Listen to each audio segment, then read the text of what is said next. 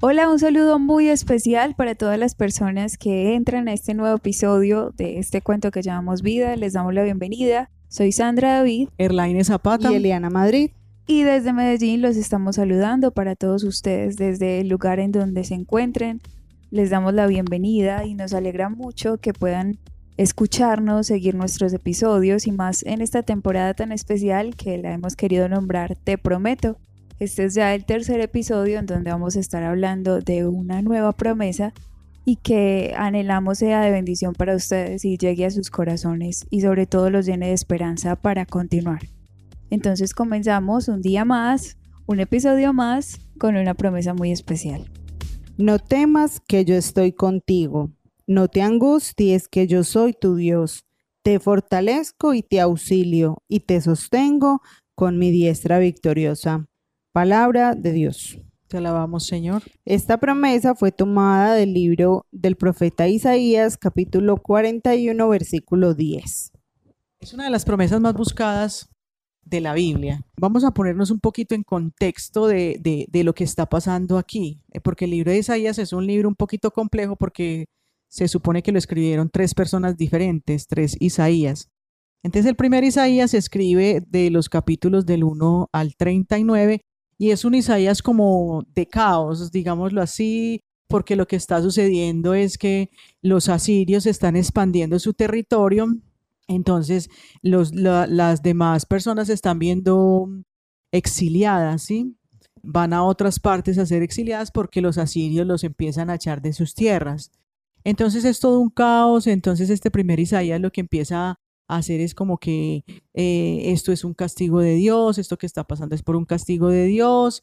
Y lo que viene a ser ya este segundo Isaías, que es donde entra esta promesa que empieza del capítulo 40 en adelante, es más bien a traerle paz o consuelo y alegría al pueblo que estaba triste, que, está, que se sentía abandonado por Dios.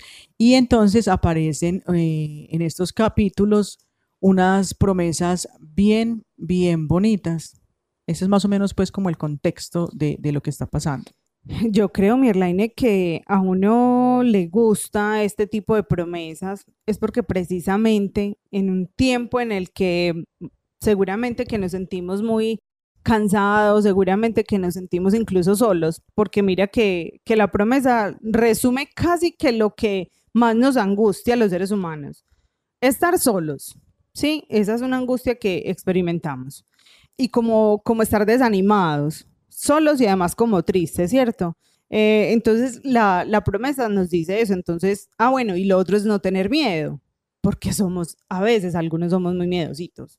Entonces tenemos miedo de hacer una cosa, miedo de emprender un proyecto, miedo de... ¿Y cuántos hay que para este año querían, por ejemplo, al iniciar el año entonces cambiar de empleo, pero no, es que, cierto, como dejar esas seguridades que, que tengo, cuántos hay que mm, quieren iniciar una, una, un proyecto diferente o quieren hacer una compra de una vivienda o quieren, cierto, y entonces están como esos miedos. O desde las relaciones también, iniciar una relación afectiva o cuántos se propusieron tantas cosas, iniciar un proceso de terapia, ¿por qué pasa? O una asesoría, o unas clases de música, por ejemplo, arrancar con algo distinto, aprender a tocar guitarra, que por cierto ahí les echo el chisme a todos nuestros oyentes. Eh, aquí tengo a estas dos señoritas, señoras que están es que, es que aprendiendo a tocar guitarra, entonces cada que nos vamos a encontrar a, a grabar estos episodios, ellos están ahí charrasqueando su guitarra, charrasqueando su guitarra. Por ahí en algún en vivo que hagamos por ahí, les voy a pedir a ellas que también salgan y charrasqueen la guitarra. A, todas nos dio este año por la música. Eliana le dijo por ponerse a bailar. sí, sí. Y, y si vieras que para iniciar una cosa tan sencilla como, por ejemplo, empezar a bailar, yo también estaba un poquito temerosa sabes que un poquito asustada, pues porque siempre es explorar cosas nuevas, siempre es salir de, de esa zona de confort, entonces que qué pena, que como vencer uno tantas cosas que a la hora de la verdad no tienen como tanto peso. Entonces, cuando tú preguntabas, es que, pues, que no sabes por qué la gente busca tanto esa promesa, porque es una promesa que, que mucha gente la recuerda. Y, es porque por lo general somos miedosos, porque por lo general nos cansamos también súper fácil, entonces arrancamos cosas y hay muchos que ya iniciaron también proyectos y ya están, apenas acabó enero, arrancó febrero y ya la gente está, está cansada. Ya vamos por el segundo mes y ya muchos están que no dan más. Ay, sí, ya estoy cansada.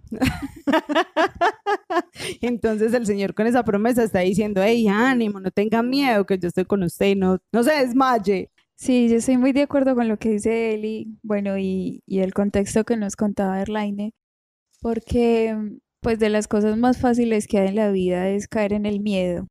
Pues podríamos nosotros decir todo lo contrario, no, hay que estar animados como lo dice Eli, hay que estar esperanzados, pero normalmente nos agobiamos y muy fácil ante las circunstancias de la vida, lo que ya nos contaba Erlaine de lo que estaba viviendo el pueblo de Israel, de tanta violencia, de, tanta persecución, que todo eso atormenta el alma.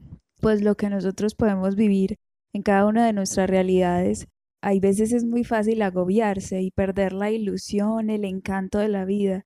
Pero vuelve a decirte Dios, estoy contigo y no temas. Y solamente podemos sentir que somos capaces de no tener miedo si lo sentimos cercano y lo experimentamos, que se dirige a nosotros personalmente, que se acerca a nuestra realidad con todo lo que es. Y es como de las grandes invitaciones de, de esta promesa, la, la, única manera de no tener miedo, porque como seres humanos tendemos al miedo, tendemos a angustiarnos porque queremos el control y como vemos que no lo tenemos, es entregándole a Dios todas nuestras realidades y sobre todo acercándolo, recibiendo esa cercanía que Él quiere darnos, recibiendo esa presencia siempre real. Una de las mejores formas de sentirlo cercano es, es la oración, es conectarnos con Él a través de la oración, es verlo en nuestras realidades y empezar a agradecer por las pequeñas cosas, porque cuando perdemos la esperanza volvemos al miedo y y una de las cosas que nos hace querer continuar y seguir a pesar de las circunstancias es cuando empezamos a ver cosas buenas en medio de, de realidades difíciles. Qué rico que tocaste eso porque pues yo también quería profundizar un poquito ahí en eso que dices, sentirlo cercano, sentir lo que está ahí. Y el tema, pues cuando tocas el tema de la oración, ese es uno de los puntos maravillosos para sentir cercano al Señor. Para mí el Señor también se hace cercano en, en el otro, se hace cercano en el amigo que te habla, se hace cercano en tu mamá cuando te cuida o tu papá o una tía o no sé, el familiar que tienes cerca. Se hace cercano cuando una persona, un voluntario te rescata o rescata a otro ser humano en medio de una calamidad o ahí se hace cercano, ¿cierto? Porque es que es el Dios que nos está habitando y es el Dios que se hace vivo y presente en esos que están ahí, en la, en la Eucaristía, un, un domingo, o el sacerdote decía que pues que nosotros estamos llamados es a dar, nosotros estamos llamados es a hacer presencia de Dios para el otro, ¿cierto? Que por eso el Señor eh, dice al final, esos que ustedes acogieron, esos que ustedes, ese era yo, ¿cierto? a los que les disteis de comer, porque yo tuve hambre, les disteis de comer, ese era yo al que le estabas dando. Y también, así como uno es presencia, pues también los otros son presencia, también son presencia de Dios. Entonces Dios se acerca, Él busca muchas formas de, acercarse en el lenguaje en el que preferimos. Recuerdo también un cantante cristiano en una canción hermosa que dice algo así como ayer te vi, fue más claro que la luna y te vi en el niño de la calle y te vi en el que estaba pidiendo pan y te vi en, en el que iba caminando, en el que estaba jugando, en el que estaba... Y ahí te vi, yo te quería experimentar y te quería ver y fue ahí donde te vi. Entonces qué bonito cuando nos acercamos a ese que necesita, porque nos damos cuenta que, que realmente nuestras necesidades no son tantas, sino que estamos es más llamados a dar y que cuando damos precisamente es que nos llenamos más de Dios. Cuando nos vaciamos de nosotros es cuando nos podemos llenar de Dios, a través del hermano y a través de las cosas que podemos hacer por los demás. Así es, y hay una cosa muy bonita porque dice, no temas, que ya hemos hablado en otras oportunidades de esos no temas que están tantas veces en la Biblia. Incluso hay un podcast que hicimos ya en, de otra temporada. Sí, al respecto. Para que lo busquen, porfa, si, si Pero este no temas es más como indicando la soledad. Si te sientes solo, yo estoy contigo. Y es una promesa que está, como decía Sandrita ahorita, está siempre en presente, no está ni en pasado, o que yo estaré contigo, o que yo estuve contigo. O no temerás, o no temiste. No, no, es, está en, en siempre en presente, o sea, como que para que cuando la leamos recordemos que siempre, ¿sí?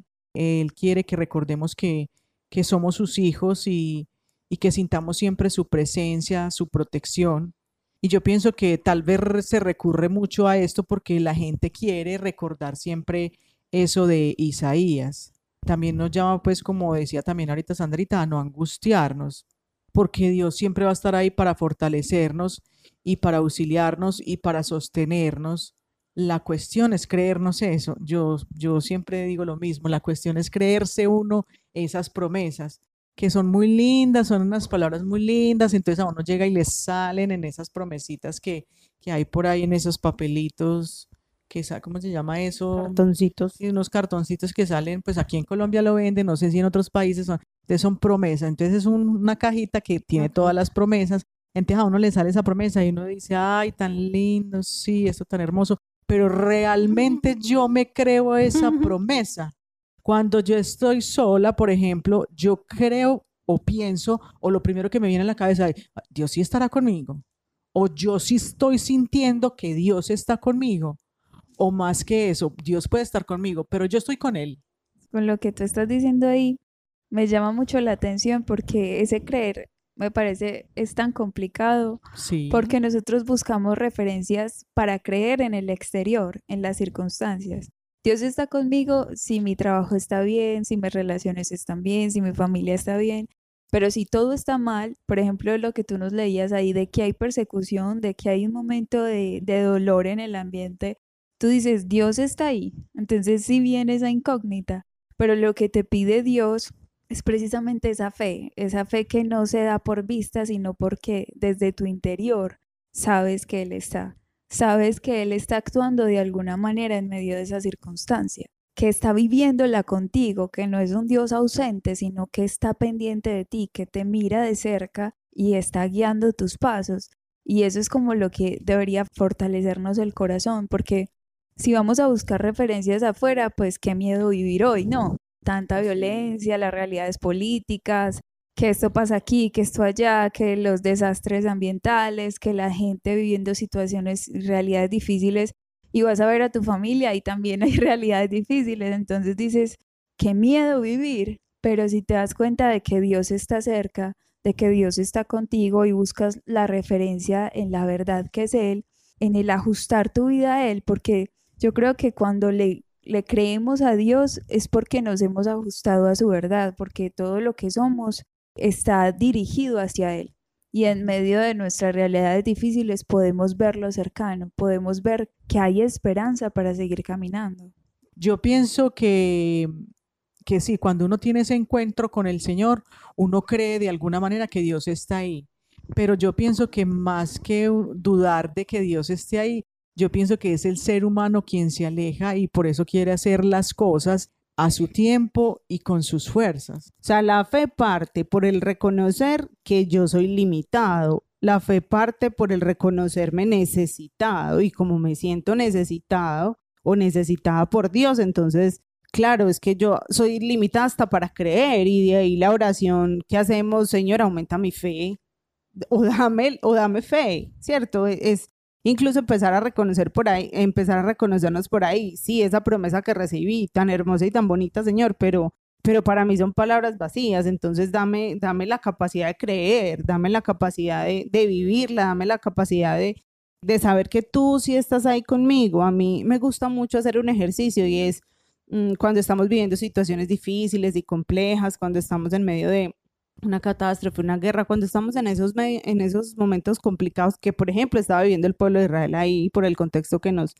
que nos anunciabas, es muy bueno como recordar, hacer el ejercicio de recordar, hacer el ejercicio de inclusive escribir, inclusive cuando yo tengo oportunidad de hablar con alguien, les digo, vea, tengan un diario, vayan escribiendo lo que el Señor hace por ustedes, vayan pegando las promesas que Dios ha hecho y las promesas que Dios ha cumplido porque en esos momentos duros, en esos momentos de desierto, en esos momentos de exilio, en esos momentos de, dolor y de soledad, es donde usted coge ese libro, lo abre y empieza, y empieza a recordar, el Señor ha pasado por la vida, el Señor sí ha pasado por mi vida, el Señor sí ha cumplido sus promesas, el Señor sí es fiel, el Señor ha hecho esto posible, porque es que mire, como hacía el pueblo de Israel cuando se reunía en torno a la mesa y empezaban a contar, es que Él nos sacó por, el, por el desierto. padres que empezaron a recordar desde antaño. Ajá, y ese recordar es empezar a avivar la fe, empezar a hacer que crezca.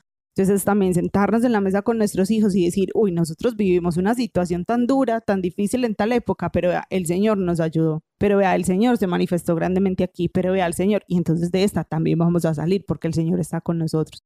Entonces eh, hacer el ejercicio de recordar hace que nosotros, en nosotros se anime la fe y vuelva la esperanza y llegue ese consuelo, porque también es decir, eh, es lo que el profeta nos quiere decir, o el, o el Señor a través del profeta nos quiere decir, tranquilo, que todo va a estar bien, tranquilo, tranquilo, está tranquilo, que yo te voy a dar fuerzas para seguir adelante. Esa es la promesa, esa es la otra parte de la promesa. Primero le dice, no tengas miedo, no temas, no temas, que yo estoy contigo, ¿cierto?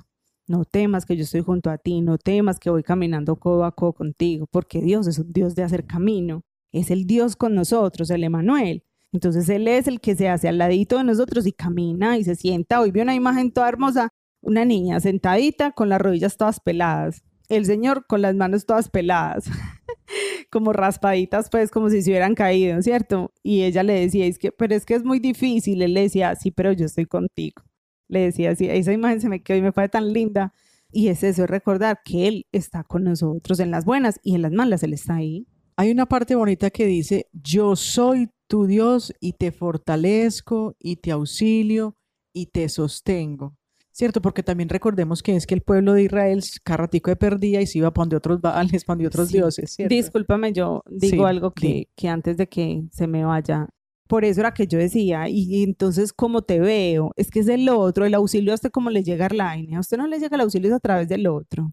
Eso se materializa, es así, el Señor se materializa a través de las manos, a través de los pies, de las palabras, de los ojos, del abrazo, de la, de la sonrisa del otro, no. Total, total.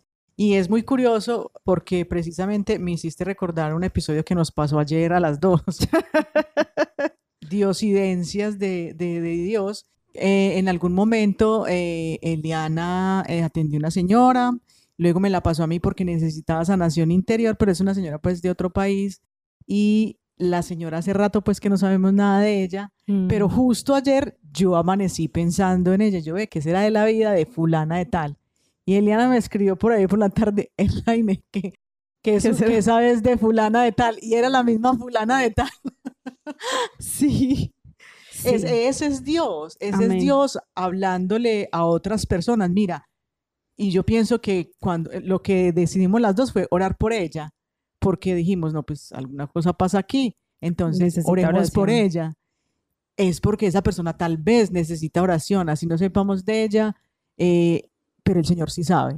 Amén. El Señor sí sabía y el Señor simplemente le pone a uno en la mente y en el corazón a esa persona para que uno ore por ella. Entonces, ¿cómo no creer que Dios está con uno? ¿Sí? Ahí, ahí se evidencia mucho cuando, y es más, cuando hay gente, yo recuerdo que una vez alguien se me acercó y me dijo, eh, toda esta semana he pensado en usted y yo he estado orando mucho por usted yo, uno como todas las personas, a veces pasa situaciones difíciles, yo está pasando una situación difícil y yo sí, es el Señor el que, el que pone a estas personas a que oren por uno. Y hay, y hay momentos o años inclusive muy difíciles de la vida de uno, pero si uno se sienta a reflexionar, que era lo que eh, la invitación que hacía Eli, si uno se sienta a reflexionar y a volver sobre, por ejemplo, tomar un año de la vida cuando el año está terminando qué fue lo que pasó, qué fue lo que yo viví durante este año. Y uno se va a dar cuenta de que de todas las malas, el Señor te sacó. De todas las malas, el Señor te levantó, el Señor te sostuvo, el Señor te auxilió, el Señor te fortaleció. Eh, fue el Señor el que estuvo contigo. Eh, entonces uno ahí dice, ¿cómo no creer en Dios? Si ante todo esto que yo no hubiera sido capaz con mis propias fuerzas, yo veo la mano de Dios. Que es importante tomarnos en serio la promesa de hoy, porque, porque el temor te inmoviliza, el temor no te deja ver más allá. Si todo lo es difícil, todo lo es complicado, te sientes solo sobre todo, te sientes agobiado y vivir la vida desde la tristeza es casi que vivirla hacia la muerte, porque eso es lo que nos dice tanto Dios en su palabra, en sus promesas, alégrense, vivan como bienaventurados, porque el bienaventurado es el que escucha la palabra de Dios y la guarda en el corazón y, y aprende a confiar y a esperar en Él. Y teniendo en claro que él, que él va haciendo su obra y interviene en todas las cosas siempre para nuestro bien, que es también una de las promesas bonitas que, que a veces escuchamos. Entonces, qué bueno que, que esa promesa que nos habla de no tener miedo, de no entristecernos, de no agobiarnos por las circunstancias, realmente se guarde en nuestro corazón la certeza de que Dios nos está hablando por nombre propio a nuestra realidad específica, a todas nuestras circunstancias y nos está diciendo estoy con ustedes, estoy con ustedes y voy delante y voy a sacarlos eh, hacia la victoria. Como las dos expresaban ahorita, recordar el paso de Dios por nuestra vida puede llenarnos de esperanza y darnos cuenta de que si no nos defraudó ayer, tampoco lo hará mañana, ni lo va a hacer hoy. Entonces creerle que no nos va a dejar solos y que nos va a regalar sobre todo esa, esa alegría que quizá hayamos perdido. Piensa en la última vez en que usted se sintió así súper fuerte, súper fortalecida, súper Popeye el marino, así como cuando se comía la espinaca el muñequito este y ah, arrancaba y se hacía esos músculos así todos gigantes y eso podía con todo, levantaba barcos y hacía de todo piense cuándo fue la última vez que usted se sintió así, qué hizo para estar así siempre y vuelva a traer a su vida esos momentos importantes, rodeese esas personas importantes. Eh, escuche la música que a usted le levanta el ánimo, ¿cierto? Es importante que escuche la música. Eh, lea, mire una película de un contenido especial, de un contenido que, que le alegre el día, que le alegre la vida, ¿cierto? vaya y ore ante el Santísimo, vaya, dedíquese su espacio, entre a su cuarto de guerra y allá ore, doble rodilla y no te soltaré hasta que me bendiga, Señor, y hasta que el Espíritu del Señor me devuelva la alegría, porque es que Él lo prometió y Él lo va a cumplir. Entonces, Señor, ayúdame a ver que detrás de ese cielo y esa nube gris, ahí sigue el sol, las estrellas siguen brillando. Entonces, también es clamarle al Señor y también clamarle a Él, porque Él es el que nos puede dar esa paz, esa alegría y ese gozo con la certeza y la confianza que cuando un niño está triste, está necesitado, está agobiado, ¿qué hace? Llora y se pega el papá de la falda a la mamá para que lo cargue o, empieza a, decir papá, papá, papá, ¿cierto? o a llamar a su mamá.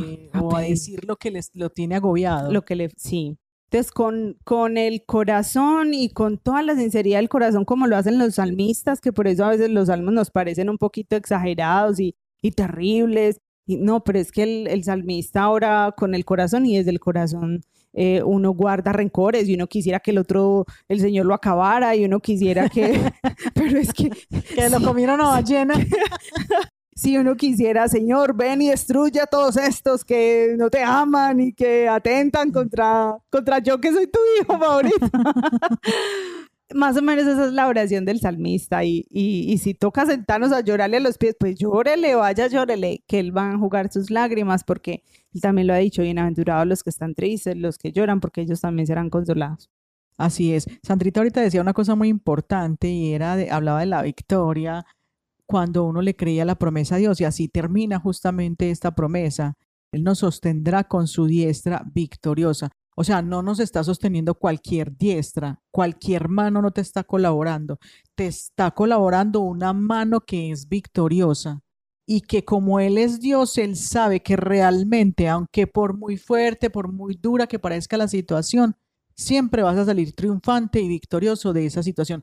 Algo bueno vas a sacar de esa situación. Es lo que decimos muchas veces en este contexto en el que nos movemos de Dios hay que aprender a ver la bendición tras el aparente mal. Pero uno muchas veces se queda enfrascado en el mal, que era, me imagino, lo que le estaba pasando un poco al pueblo de Israel. Estaba ahí enfrascado, mire, es que nos sacaron de Egipto, donde vivíamos tan bueno, donde comíamos, trabajábamos como mulas, pero todo lo teníamos.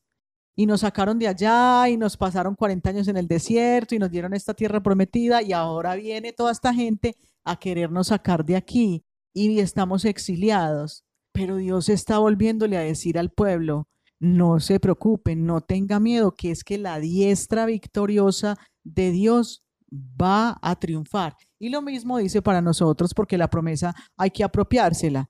La diestra victoriosa del Señor es la que te tiene en su mano. O sea, mejor dicho, nosotros estamos en la mano, en la diestra victoriosa de Dios. Y en una diestra victoriosa que hay, victoria para uno.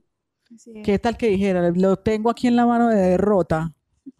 Pero de hecho, de hecho en la Biblia se, se, entiende la diestra de Dios, la diestra del Padre, como la mano del hacer, del que bendice, del que favorece.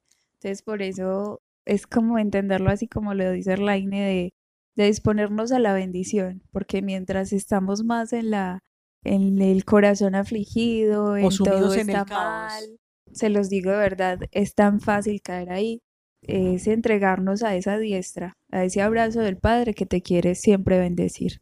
Ay, no, a mí no me gusta estar ahí. Yo, yo estoy una hora así a lo sumo. Yo ya me estoy viendo triste y digo, no, no, no, no, esta no soy yo, esta no soy yo. A ver, Señor, levántame, lo que sea.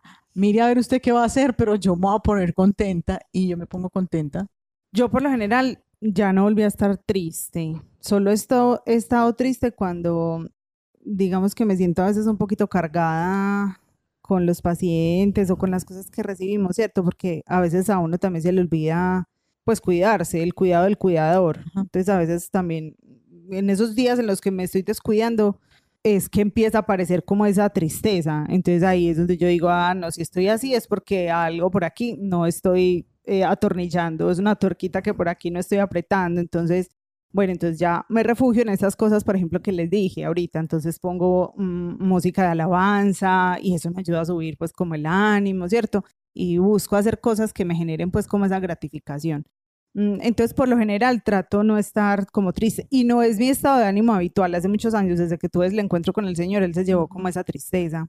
Pero sí tiendo a ponerme desde como de mal humor a veces. Eh, sobre todo en los días que estoy más hormonal. Digamos que es una, un enojo un enojo, pero entiendo que también hay un tema ahí, pues más biológico, mm. ¿cierto? Entonces también, ay, como que respiro y también como que me hago más calladita por allá y bueno, señor, ay, entonces, y me le quejo al señor. Señor, controla mis hormonas.